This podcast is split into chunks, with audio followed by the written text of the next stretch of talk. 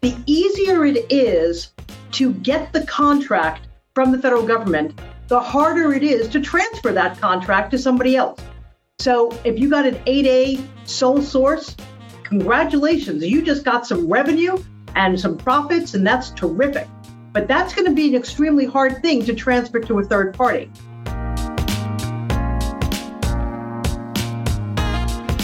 Welcome to GovCon Live. I'm Cy Alba, a partner in PilieroMazza's Government Contracts Group. I recently sat down with Sharon Heaton, founder and CEO of sbLiftOff, to discuss growth strategies for small businesses moving to the mid tier, or how to stay small for a longer period of time. It's well known that exceeding your size standard can be the death knell for small businesses in federal contract.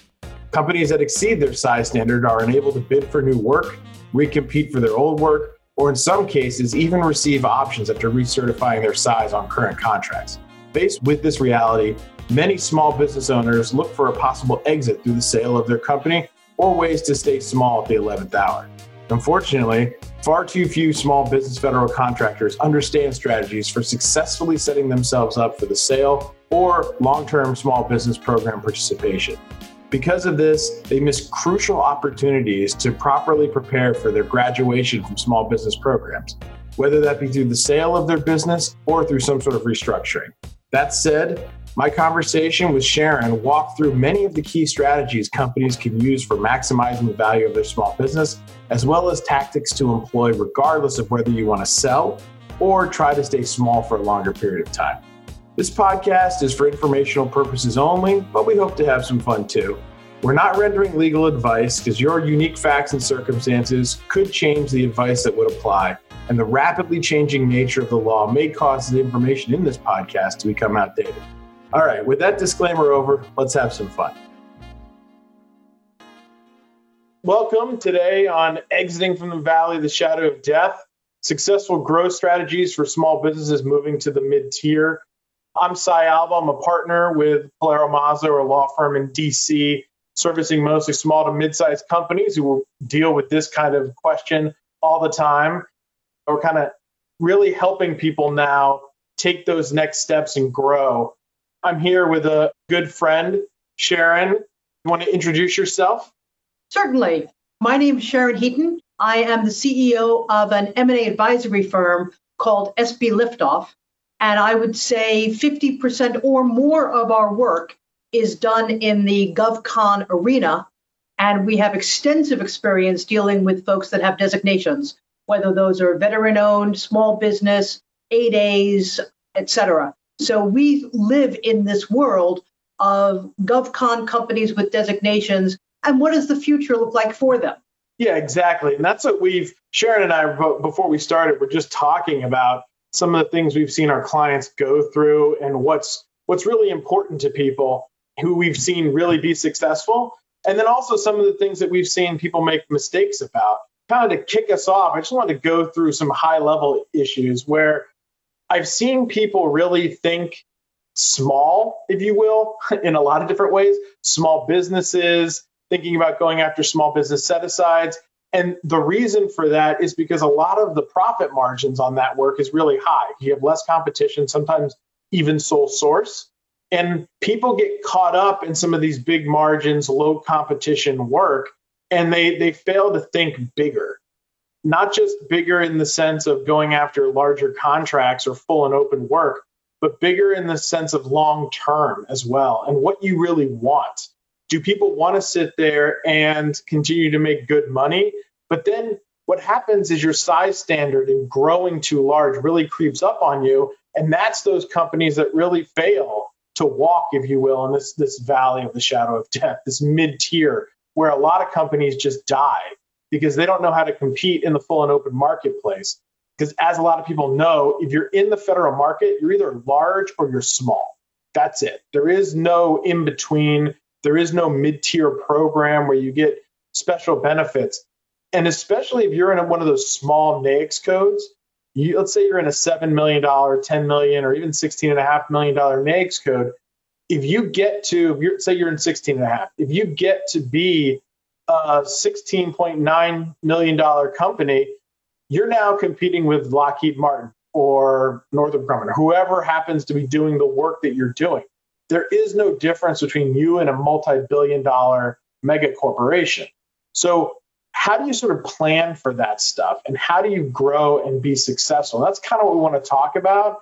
One of the things that I, I see a lot of times is people sit there and they don't think about, well, what's my NAICS code? What is my size standard? Am I in one of those small size standards?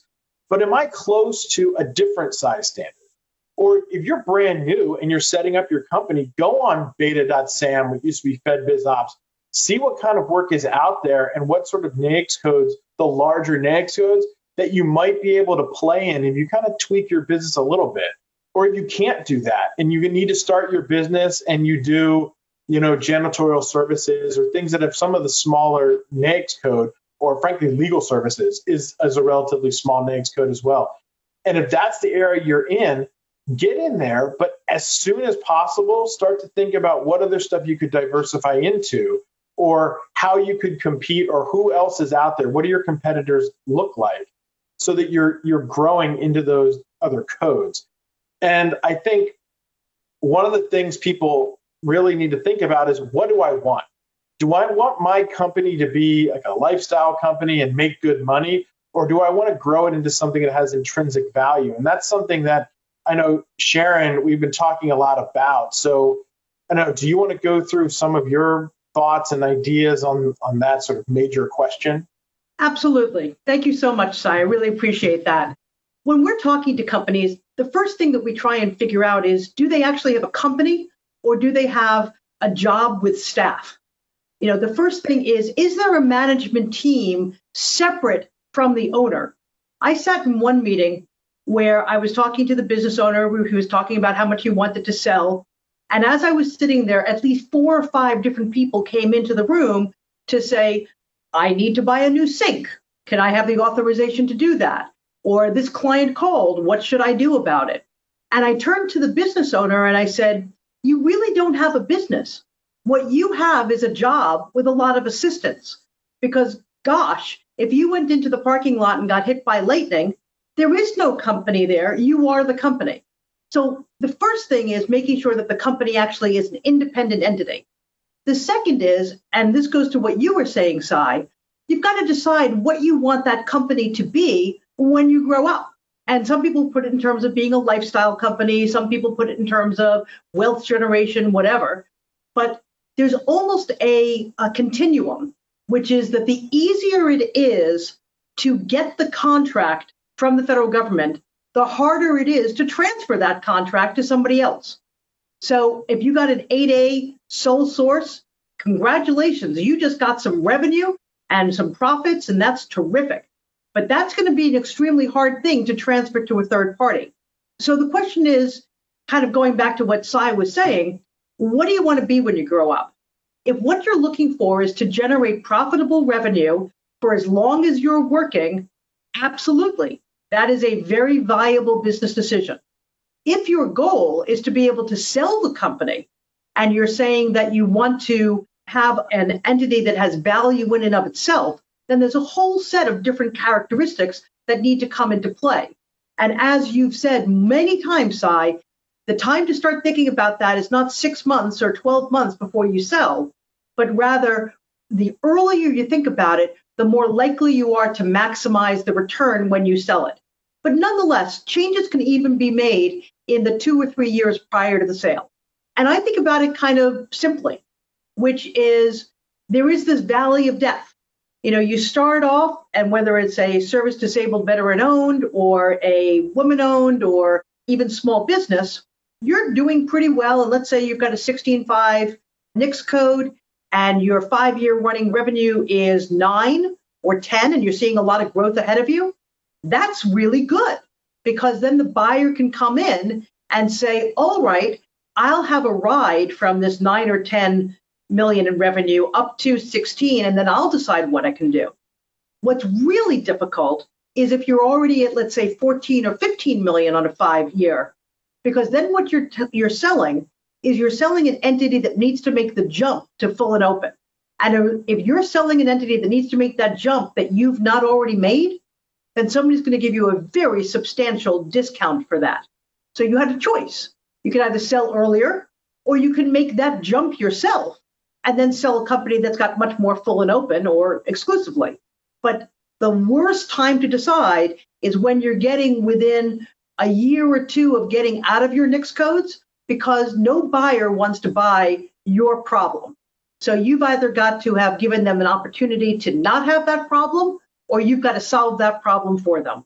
Yeah, and that's where I think if you've gotten really comfortable in the small business space, that's a really good way to put it, Sharon. The idea that if it's easier to get the contract, it's harder to, to sell it or harder to do anything with it. Because the other thing I'll note is that even if you're going to buy, because a lot of companies they, they want to buy to grow if they're really going to push into that mid tier, which is a great strategy as well. But if all your work is small business and you buy another company, you're going to have to recertify on your own work as well because if it's a merger or acquisition you trigger that recertification rule. So you got to be careful with that. And then there's some arguments that look if you're if you're not going to merge it if you're just going to acquire it and hold it as a subsidiary then there was no merger to you. And you did you acquire the other company but did that acquisition impact you? You could try to play with whether or not you have to recertify personally but I've seen a lot of companies that are playing in the small space who want to buy and then have to struggle with that rule, the recertification rule. And so, more thinking about, well, what else can I do? Can I get into more joint ventures? Can I get a lot of sort of long term IDIQ work? So at least I know I'm good for five years while I'm still small. Or doing some asset acquisitions while you're still small so that when you recertify on the work that you buy, you're still a small business and you're not taking on the revenues of the company you're acquiring. Things of that nature that give you at least some runway to plan for the bigger, brighter future, if, if you will. Because if you're going to make a bunch of major acquisitions of stock and merge companies together, you're probably going to recertify on both your current work and the prior work that you're a large business. Now, that doesn't automatically terminate everything. But if there's big IDIQs and you recertify as large, most of them nowadays, the, the new ones that are being awarded, you're not going to be able to continue bidding on task orders. So you might lose that revenue that you were planning on or potential revenue. Now, current work you have, you're fine. And if it's big enough, like I've, had some clients win major, major, major task orders, and that's not going to go away even if they recertify it as large. And they know that. And so they can count on that runway to really take themselves to the next level if they were thinking about it. And there's one company in particular that really thought about there's this massive contract that I'm going to go after, this major, major task order, single award, like major nine figure task order. I'm going to go after that. And if I win that, I'm good to go. But as soon as I do that, I'm either going to sell. And if people don't want to pay me enough, then I'm going to grow and I'm going to build a whole team. And they were incredibly smart, almost genius in how they went about doing that. They won the contract and then they started acquiring more and more people from large companies to help them go after that full and open work while they had huge revenues rolling in to bankroll that so that now looking forward, it's been five years or four years, they're in this position where they have teams from Lockheed, from Booz Allen, from major companies that they've brought in that have helped them learn how to go after full and open work. So that three years from now, if they want to sell the company, they're going to get a huge windfall on all of that investment that they made. And so, but they had to give up, potentially give up stuff, other work that they might have gone after to really focus on this one big contract to drive them to the next level. So I think that's one thing too about what you want to focus on. And to Sharon's point, having a great team, I think is is critical to really surviving in the mid tier. Well, that was a really good point, Cy. And you were actually talking about how to survive the valley of death. And there's two ways of it. A company can either decide that it's always going to stay within its NAICS code and will constantly be juggling things, sometimes even selling off assets in order to make sure that their revenue stays below. That's clearly one option. but you're not generating a company there that the engine itself is going to be valuable. It's just that the revenue that you're creating is real value. That's a perfectly legitimate decision. If, in fact, what you're looking to do is to be able to create an asset that can be transferred to another party and have a wealth generation effect as a result of that, then you either need to A, avoid the valley of death, or B, solve the valley of death. And what you just described is the best way of doing that, which is find some revenue that you're going to use to fund the operations as you move to a full and open, recognizing that your margins may well go down, recognizing that you're probably less likely to win as many contracts, your P win might go down. But once you start landing, particularly prime, full and open contracts, then the world is your oyster. And the more that you can get there, that is a major change. One of the things that I tell clients is I could be looking at a company that has, let's say, $3 million of EBITDA. But if that's $3 million of EBITDA and it's an 8A, I'm going to give it one valuation. If it's a 3 million in EBITDA and it's a small business, I'm going to give it a different valuation. If it's a 3 million in EBITDA and it's full and open, that valuation is substantially higher. So you probably all heard about EBITDA multiples and you know, and that's where you get a company that's 3 million in revenue. If I multiply that by a 3 multiple, that's 9. 9 is a lot of money, but if I can do that by 10 as a multiple, that's now 30 million. That's a big difference. So the question becomes it's the same company, but the, what are the characteristics of that company? And that's where we're talking, and so much of this importance comes in. Yeah, and some of the other things I've seen that people can use as like a stopgap, and I'm sure some folks are doing this right now, is if you get mentor protege relationships, you can piggyback off of the status of someone else, but don't be too aggressive, obviously, because you got you can have false claim act and other problems which will set you back, far back. So, you know, going after things, getting some good proteges that are willing to learn and grow, but also if you are the mid tier, you also need to look for proteges that might be a little smaller that could be good investments. So if you're going to take that 40% ownership in them, make sure you, are sort of getting a, a good bang for your buck and getting in there. And that 40% ownership in that company is going to stay forever, right? Unless they buy you out. That's actual equity that you're getting.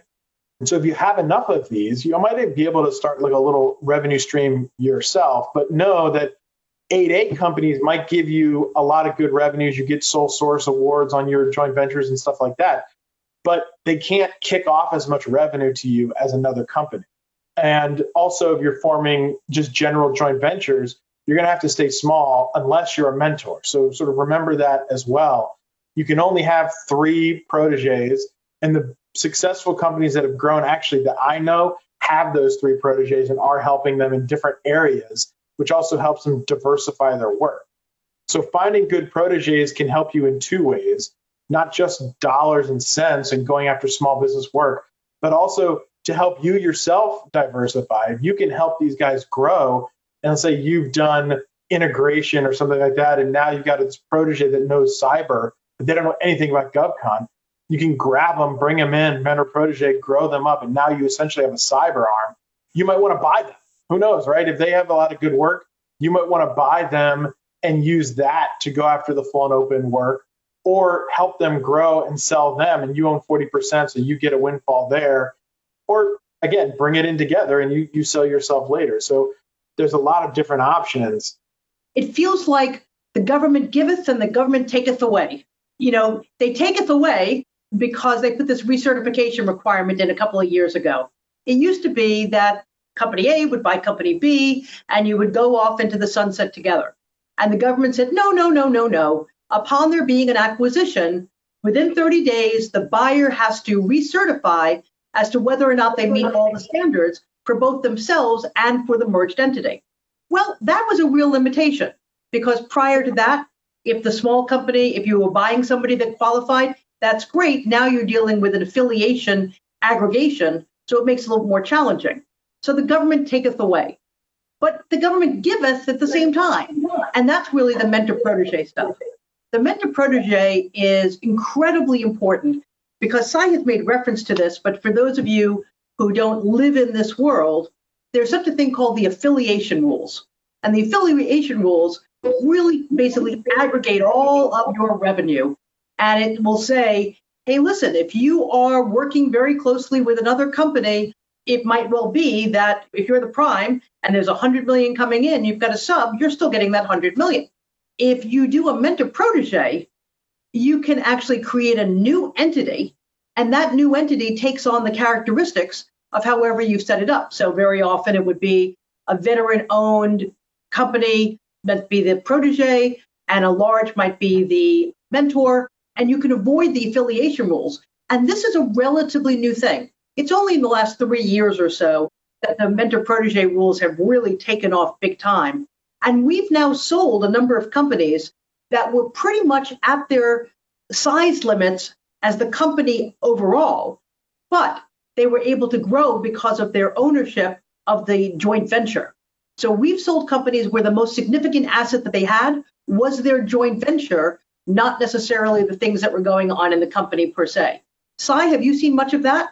Yeah, and what's critical about what you're saying is if you're a mentor and you're in a joint venture, your sale and the recertification that that would trigger for that joint venture or yourself, it might not matter because the mentor protege joint venture is not reliant upon the size status of the mentor. It's only reliant on the size status of the protege. So even if you're a mentor and you're purchased by Lockheed or whatever, you clearly would size out of any size standard that's available. It doesn't matter. Yeah, you're going to have to recertify that joint venture, but it's irrelevant because of the protection of the mentor protege program. So all those revenues that are small business revenues or even 8A or HubZone or whatever, the value of that is pretty much dollar for dollar to any buyer. Whereas if someone were to buy the protege, to your point, Sharon, the value goes way down because the recertification might even trigger a termination. And for 8A in particular, it the rule says if you transfer an 8A contract or there's the ownership of an 8A company transfers, the default rule is that everything gets terminated unless you get a waiver. So it's much more difficult to sell those 8A the 8A companies or 8A revenues. But if you're a mentor and you're tapping into that source, it's a whole different ballgame. There's kind of three levels here, and Cy, correct me if you disagree with this. But first, any two companies can form a joint venture. There's nothing that prevents that.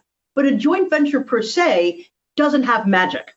It only has magic if it's a joint venture between a mentor protege because that's when you get to avoid the affiliation rules. And that's where you start to allocate out revenues and stuff like that. So if two companies were to form a joint venture, that's fine, but it's only the mentor protege that really turns that into a major growth engine because the affiliation rules get sidestepped. Is that a fair assessment, Cy? Yeah, because even if two small businesses form a joint venture, you still have that exemption from affiliation, but not if you're acquired. If any member of that JV is acquired or does an acquisition actually, then it will trigger recertification of that person, that member's size status vis-a-vis the joint venture. So if you become large, as soon as you recertify that JV, the JV becomes large. But that's not true if you're a mentor because your size is really irrelevant. So I was dealing with a client recently that came to me with a joint venture and they were very, very excited because they actually had some designations and they were working with somebody who was full and open that had some really great past performance and some qualifications that the smaller company didn't have. And they said, We've got a joint venture, let's go forward. And I said, Do you have a mentor protege between you and your joint venture party? And I, they said, No. I said, Well, you're under a different set of rules. Is there some reason why you didn't? And they found out, they said, No, they didn't know that they needed to. So it's joint venture and mentor protege, which leads to the benefit that Cy is talking about of being able to essentially grow, but only getting credit for, responsibility for the percentage of the work that you're actually doing. So those are really important tools. And it's something that the government has basically established relatively recently. Right. And that's also, I think, the other thing to note is that the rules out there don't allow you to form, at least for 8A woman owned service able vet in particular.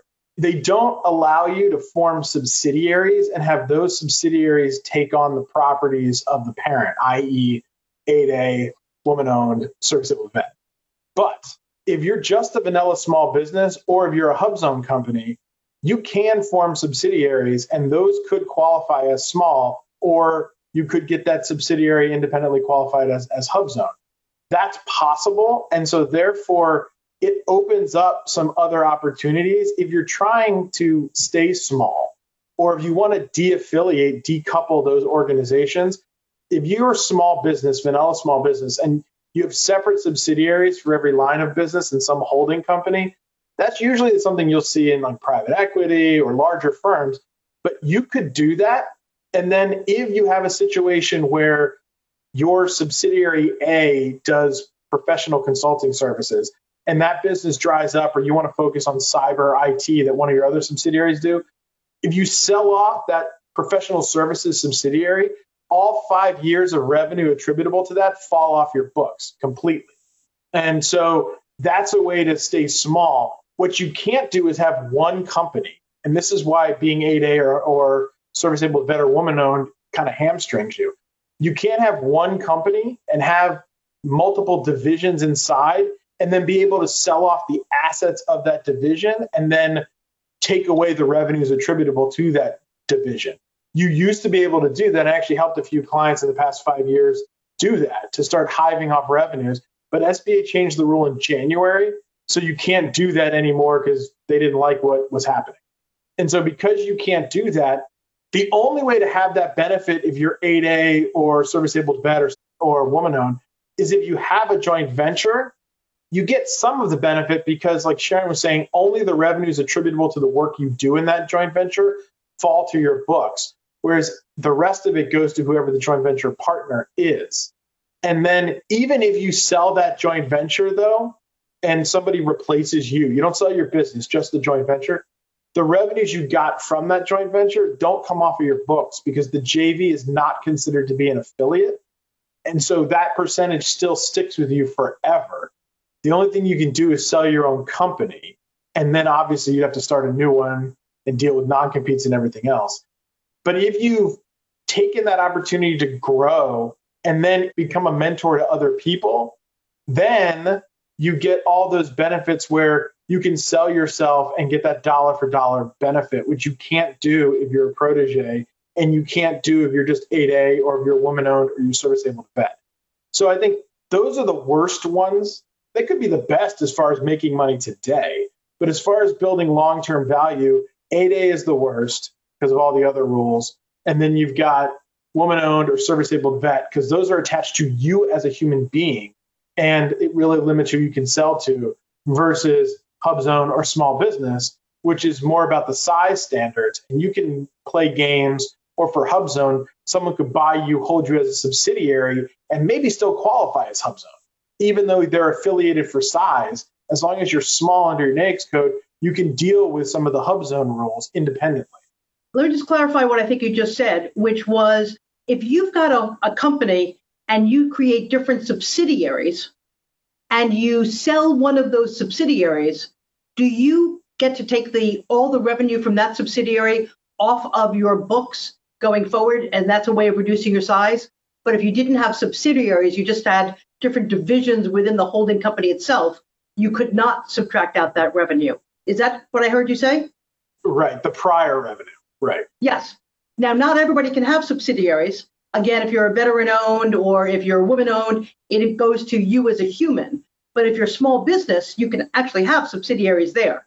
Is that accurate? Yeah, right. And I should clarify also, you could have subsidiaries, but they won't qualify as whatever the designation is for the main company because most of these 8A has a specific rule on this, but even SDVOSB or woman owned, if your subsidiary is 100% owned by the parent, who's say an SDVOSB, that's not considered to be like a second job. Whereas if you had a veteran that had multiple companies that were sister companies, you can have maybe one, but then after that, you start to get into this whole question about whether you're violating the full time rule for your actual SDVOSB. So I do have a couple clients who have two SDVOSBs or two woman-owned companies. But once you get to three or something, it becomes much more difficult. But whether or not you have it set up as a subsidiary or their sister companies, because they're separate legal entities, even under the new rule, if you sell that, yes, you hive off all the revenue attributable to that subsidiary or sister company going back forever, whatever the rule changes. What I'm hearing you say, and I, this is my experience as well, is that the world is a much more complicated place now. You know, when I started getting started in M&A and GovCon, you could essentially say, I wanted to sell this particular asset, and they would just take that revenue off your books going backwards. Can't do that anymore. And transactions get done for exactly that reason. I had a client recently that had a very valuable IDIQ. Actually, it was a T4NG, which basically had a five year recert requirement. So you get it, you get all of this work, and then you have to recertify at the end of five years. Well, they had gotten so much work that they were not going to be able to recertify. So they were looking at a cliff and saying, do we want to go into the full and open market or do we recognize that we're just not going to be able to do this? What they did is they turned around and sold the T4NG asset and the task orders to a smaller company that, with the amount of revenue that transferred over, still would be able to recertify a year later. And that was an important component of the deal because that contract had tremendous value to the small buyer because they could continue to use it for the next six years, where it was losing value for the existing holder of the contract because after a year, it was going to basically not be able to be used anymore. So, thinking about that stuff in advance, even a year or two, could make a huge difference in terms of wealth generation for the company. Yeah, what's interesting is there's another sort of reverse example that I've dealt with as well with, and this is a particularity with Oasis. But with, with Oasis, if you are acquired or do an acquisition and you recertify as large, you get off ramped. Whereas if you grow organically and make that certification at five years that you're now a large business, you get moved into the full and open Oasis. So what's interesting is if you're almost to that five year. I'm trying to think of when that's coming up. It's not too far in the future.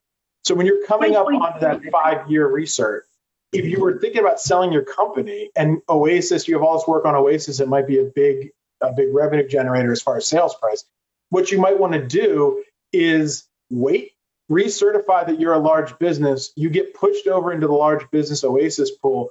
And then there might be large companies that missed out on Oasis or that are subcontractors that want to be primes and compete and that Oasis vehicle could become a you know lucrative value driver for your sale.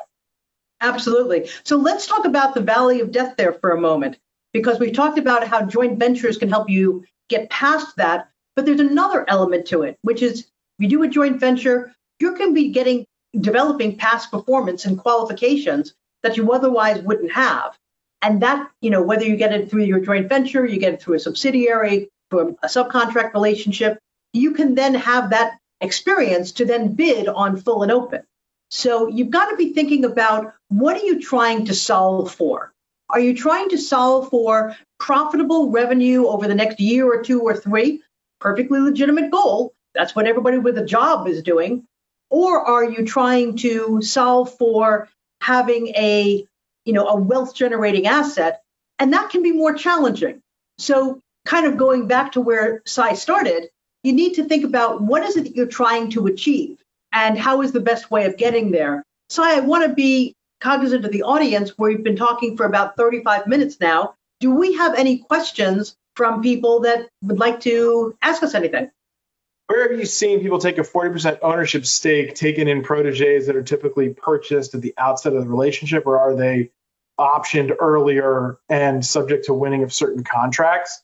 I think the issue there is people, I've seen it done many ways, right? Right out of the gate, people take ownership in their their proteges. Or sometimes what happens is people wait and only when they think the relationship's going well, that there's some real value, then do they jump into it. And that's something where I think you could do it either way. There's no like wrong answer, but if you find a protege that is really to really take you under your wing to grow and, and develop, and they're very small, you obviously get a lower purchase price. And you can yes, buy in and get that that's exactly right. right. And if you're really going to help them, and you see a lot of, of value in like the individual who owns the company or some of the management and the, the space that they're in, the expertise they have, but they don't have the resources to grow or the understanding of the market, that kind of stuff, then you could make a heck of an investment in that and really grow and take off. I've actually seen some mentors do the early acquisition and then require some amount of that purchase price to be used by the company to fund the growth that's expected as a result of winning new contracts because of the relationship with the mentor. So that the seller of the protege is selling 40%, but they may not be able to put that full purchase price into their pocket. Some of it might have to be reinvested in the company to support the growth. But that's a way of kind of both sides making some references to an investment for the future. One of the things that I wanted to talk about, again, because in some smaller companies it's important, and we've mentioned this before, building a management team. You know, I gave the example of somebody who was sitting there and everybody was asking him all of these questions. And I said, you know, you don't have a company at this point. It's really important to look deeply at your company and think about, oh my gosh, can I go on vacation for a week? Will the company be there when I come back? If by chance, God forbid, I get hit by lightning tomorrow, will my company survive me? Because when a buyer is looking at doing a purchase, they're going to say, I'm about to put a lot of money into the hands of the owner of the seller. And they might have less motivation if they've got X million dollars in their pocket than they have right now. So that buyer is very focused. Now, the trick, of course, is that you need to have a really good management team with you. And most sellers want to maintain confidentiality. So the trick is figuring out how to brag about the really qualified people that you have while maintaining that confidentiality. And that's generally something that you kind of give up a little bit of confidentiality over time. We start deals where there's basically the owners know about it and maybe nobody else. And that once we get a little bit further into the deal, and certain by the time that we have a letter of intent, there's usually another one or two people that the owner brings into that circle. And one of the interesting things, and it's kind of a push pull as well, is something called the key employee issue. Because a buyer wants to see that there's other management at the team. On the other hand, if anybody is a key employee, they might require that key employee to sign an employment agreement in order to do the acquisition. Well, that doesn't sound bad, but it gives that key employee veto power over doing the deal. The perfect scenario is to have a well-balanced team where there's, you know, three or four different people, but that as valuable as they are, the company's not going to collapse if one of those people took a different job or something terrible happened. So there's a fine line to be walking on these key employees but understanding the strength of your management team is really an important element going to market. And another thing I wanted to put on the table is that the market right now is very attractive for GovCon sellers. There are more buyers out there than there are sellers. And I'm seeing buyers stretch to buy companies with designations and recognizing they might not be able to recompete for work. And the capital is clearly there. So, one of the interesting things that's happening in the last couple of years is because of the valley of death, I'm seeing smaller companies acquiring bigger ones. And that's not what you used to see. You don't see that in the full and open market, but in the designation market, let's say that you have a 16.5 NAICS code and you're sitting there at 11. Well, you know, you can't get another company with $11 million in revenue on a five year rolling basis and do that acquisition. You've got to find a company that's got less than $5 million so that they can recertify. So it's kind of changed the market somewhat where smaller companies are now buying larger ones and the financing is available for that. Yeah, and, and what I'll say there too, I've I've been involved in, in very successful ones like that. Things have gone great. And I had one where I wasn't involved in the transaction, but after the fact, I got brought in, I think transaction happened in February, and I was brought in in June because after the transaction happened, it was a new 8A company that was buying into like a graduated company, and it was going to be kind of their ticket to jumpstart themselves and really grow and succeed and sort of maximize that nine year period so that they could be prepared to kind of walk in this valley of the, the mid tier. And what happened though is they were small and they didn't want to spend any money or as little as possible. And so they relied upon the bank and they relied upon sort of them, themselves to do some of the due diligence. And unfortunately, they didn't realize that different folks, like the bank, is looking at different things than you would as a business owner. And when they got in there, nobody caught the fact that the company was actually losing money on particular contracts. And so after the acquisition happened, they ended up losing about 150,000 a month. And this was a small company that couldn't couldn't afford that. And then it was that not meant to be a, a loss leader. So you got to be careful and spending some money. This individual gave an accountant 24 hours to look at everything before, like an M&A CPA, they're, who I know they did, they always do a good job. They gave him like 24 hours to look at the transaction, and the CPA raised a whole bunch of red flags in an email. But the problem was the CPA said, "Hey, I need," and then gave a laundry list of documents they wanted to look at, which I think the buyer saw just dollar signs or bills that would accumulate if the CPA took the time to look at the documents. And so just decided, well, look, the bank or whoever was doing the diligence, my own CFO, the bank wouldn't be lending me money or my CFO wouldn't be letting me do this if they didn't think everything looked okay. And they missed it and kind of disregarded things. So just be careful. Like don't get kind of starry-eyed when you're when you're going into things because the opposite can happen. What you thought would be your ticket to success in not just the 8A program, but growing into the mid tier could be your downfall ultimately. And that's unfortunately. That's really an interesting point.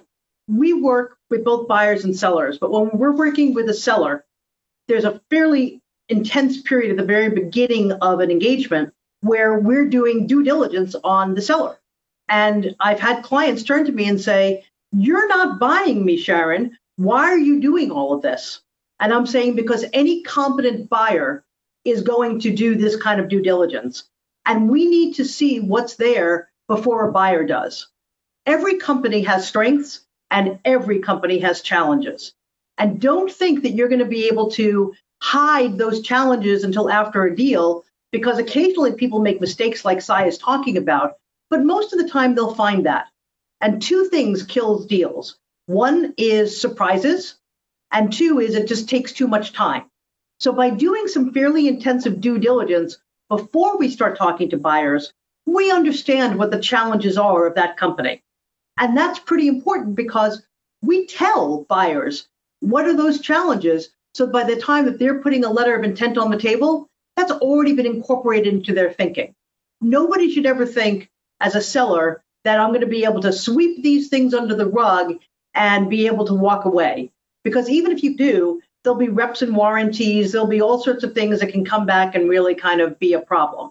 But the most important element is we look to be fair. We look to be fair to our sellers, and we certainly look to be fair to the buyers as well to make sure that there's a full understanding of what's going on here. And that due diligence that you're talking about is critically, critically important. Yeah, and that actually reminds me too, when you're doing that sort of due diligence when you're going to sell, maybe like way beforehand, to also think about if you're going to size out and you're going to start getting into that mid tier level and you want to survive in there to be able to sell later or sell at bigger multipliers, is to try to live it now. And I think people don't think about that. They're like, oh, well, why would I waste profit on getting compliant with rules that don't apply to small businesses or to really understand some of the, the cost accounting issues or things of that nature. And that's true if you're going to stay small. But if you want really want to succeed, there's things that you're probably not thinking about that are going to go into your pricing. And that's about like sharpening your pencil and things and why the margins are lower. Because there's extra burdens that are placed on large companies that they're going to have to comply with. And if you're going to play in that space, you're going to have to comply with and whether or not it's about winning bids and understanding what the rules are or avoiding false claims liability or more importantly probably to you is making sure that a buyer doesn't see these things when they come and look at you And I've had situations where people don't understand what some of the rules are and some of the compliance issues are as they've grown, and they didn't even think about it. IP issues, too, frankly, is people don't think about these IP issues because they're like, well, look, we're a small, agile company and we're building all this stuff. And of course, we own the IP and we're not giving away our IP. Or they've built things off of open source platforms and never went to look at the, the license. And that's the kind of thing that can kill you because as you get into the mid tier and the large business work, the government's going to sort of gun for you more. They're, they're going to know or think that you know what you're doing and that you, you understand how to play in these spaces, you understand all the rules, and you don't get as much of a pass on certain things. And they won't treat you as, nicely. There's more gotcha. And I've seen that happen, especially in the IP space where if 10 years ago you weren't paying attention to something as a small business, maybe no one's really trying to grab your work. But as you're doing more sophisticated things that have more value, the government might be trying to latch onto that, take more rights. And if you didn't follow every single rule to the letter, things can happen. And so that can derail your business and derail any chance you have at, at selling because all of these things could come up. Excellent point. I want to say one question that has come in is how has COVID affected GovCon sales, basically you know, mergers and acquisitions in the GovCon space. Cy, I'd like to get an answer from you first, and then I'll give our answer. We haven't seen as much of an impact as you'd think in the negative. I think in the positive, we have seen companies like certain private equity groups and things like that who are maybe actually being more active in the GovCon space as potentially like a shelter so that's kind of what I've seen, and most of our clients have been doing okay because of the fact that the government is still spending money. It's kind of a, a bright spot, at least in the local economy. But I don't know, does that jive with what you've been seeing? Absolutely. I would say that for GovCon, COVID has either been a neutral factor or a positive factor. It's neutral because the government's been paying its bills. There's been some level of disruption, but not tremendous disruption. That's mostly neutral. On the other hand, the commercial market, some sectors, has been very badly impacted. But there's still a huge amount of capital out there from people who want to do acquisitions. So I'm seeing some of that capital be redirected into the GovCon space. And one of the things that I'm finding particularly interesting is that, as you know, for the affiliation rules, as a general rule, private equity is not interested in GovCon acquisitions if you've got any designations. They just historically have not been able to go there. I'm seeing more private equity basically saying, we want to talk about doing an acquisition where the fund won't be the acquirer, but we'll have individual limited partners come in, each of whom will have a piece of it, but not a controlling piece, so that we can continue to comply at least with the small business rules. You can't do that unless you've got a majority ownership for a veteran owned small business or women or that kind of stuff. But small business is one that I'm definitely seeing PE getting more active on. And I'm also seeing more from the government in terms of giving out contracts based upon employees as opposed to on revenue. And that also gives a lot more breathing room and a lot more room for growth than you have if you've just got a revenue limit. For some reason, the employee numbers are substantially higher. So you could have 1,500 employees and be still considered a small GovCon company. So to the extent that you can pick your NAICS codes, picking NAICS codes that have you know a higher number like a 30 as opposed to a 16.5, or picking out NAICS codes that go by the number of employees really give a lot of room for growth and opportunity when you're building your company. Yeah, and we've actually been successful in a couple challenges recently where companies that have been growing and they've entered that mid-tier range for their standard codes that they went after, saying, well, has this procurement changed or was the code ever right? Don't assume that the NAICS code was right from the get go because it's been used historically. And there might be some wiggle room in there to say, no, this shouldn't really go there. It should go here. And that would kind of push you. It's not exactly surviving the mid tier, but in a way it is because you've now moved what it would be mid tier for your traditional business is now back in the small business realm. That kind of kicks the can down the road, and it's still important to think about the other strategies we've been talking about, like getting the management teams and really sort of learning how to work, pretending, if you will, that you're a large business and learning how to kind of sharpen the pencils, which frankly would let you win more volume. That sharpening your pencil and understanding the compliance rules and getting a good team together, working inside more joint ventures and things of that nature to really help you take off and, and grow. So I think that's also very important. Other questions that you know have been asked are people basically saying, "Great, how do I get a higher, even a multiple?" You know, if you're saying it's a three million dollar company, I'd rather get a 10 multiple than get a three multiple. How do I do that? And there is actually a continuum. Each company needs to be looked at, you know, on its own, but it goes by a lot of factors. It's not just one factor. It goes by are you doing prime versus sub work? What kind of work are you doing? Is it a commodity work or is it something that's more specialized? Do you have employees that have high skills or are they essentially interchangeable? Do you have cleared employees or do you have a top secret facilities clearance? What designations do you have? And as we've been talking about, how close to a NAICS code size limit are you? Because bizarrely enough, there are companies that can grow, and by growing, they become worth less. And that's the real message. If you are coming up against your NAICS codes, then your multiple may in fact be going down, not up. And that is an uncomfortable and disappointing place to be unless you're ready to really make the jump to the full and open. And as Cy is indicating, you're probably going to give up something on margins, but you've got to consider that an investment in the future growth because you're going to get it back on an EBITDA multiple if you succeed in getting out of the designations market and into the full and open. Another question that has been raised at times is PE, private equity, dangerous? And the answer is like everything in the world, it depends. There is no one size fits all of PE. I think that a lot of us have an image of PE as the nasty guy with the mustache that they're twirling the ends, tying people down to the railroad tracks. And the reality is, there's some PE that's really not all that great and really should not be playing in the GovCon market. And there's a lot of PE that know exactly what they're doing. Some of them only want to work in the full and open, and some of them understand how to with nations. So I think that there's a lot of optionality in terms of buyers now that maybe didn't exist five years ago. Cy, are you seeing anything like that?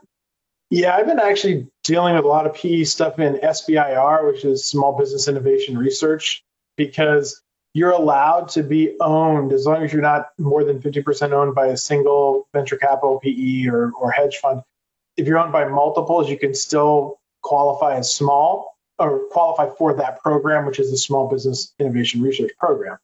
And so I've seen more activity in there recently from the, the PE space, as well as what you're saying. Some of the ones that really know what they're doing have also still played a lot in the, the GovCon space and have been willing to take like a 49% ownership interest, to give up certain controls in order not to trigger things, to instead of doing options where they can buy out the entire company later, they do convertible debt, which can get you around some of the small business rules and sort of helping them work with that. So we've definitely seen more activity in that space in the past year. A question for you, Cy. I'd like to get your answer, then I'll give my answer to it. We're sitting here in the middle of September. There's going to be a presidential election in about six weeks. Do you think the presidential election is going to have any impact on M&A either before the election or after the election? What implications, if any, do you think there are? That's a good question. I think that there is worry. I've read a bunch of articles and stuff about worry about the capital gains rates if the administration changes or if Biden wins. I think that's probably not going to happen overnight. That's going to take some some time. So I'm not sure if people are rushing to do it before November, but I wouldn't be surprised if there's an administration change that we wouldn't see more M&A activity in the following year, like sometime in 2021, to try to lock in lower capital gains treatment? Completely agree. I think that there's no reason to be saying, oh my God, I have to get a deal done by November 3rd. That's not realistic. But what I think is possible is that if there's an administration change, we probably will be seeing a difference in the capital gains rate. And that would be relevant you know, if capital gains rate goes from a 20% to a 29%, that can have a major impact if you're doing a transaction. So I think there's likely to be some reason to again try and do deals between now and the end of the second quarter of next year. Cy, I wanted to thank you for taking the time and giving us your wisdom and insight. And maybe you'd like to close it down. Yeah, and thank you as well, Sharon. I know you're always great to have and a font of knowledge on all of these things. So I appreciate you coming on. Thank you. Thank you so much. Thank you for listening. This podcast is a PilieroMazza production. Music and credits go to beyondsound.com, and I'm Cy Alba. Please subscribe to hear more on Apple Podcast, Spotify, or wherever you find your podcasts.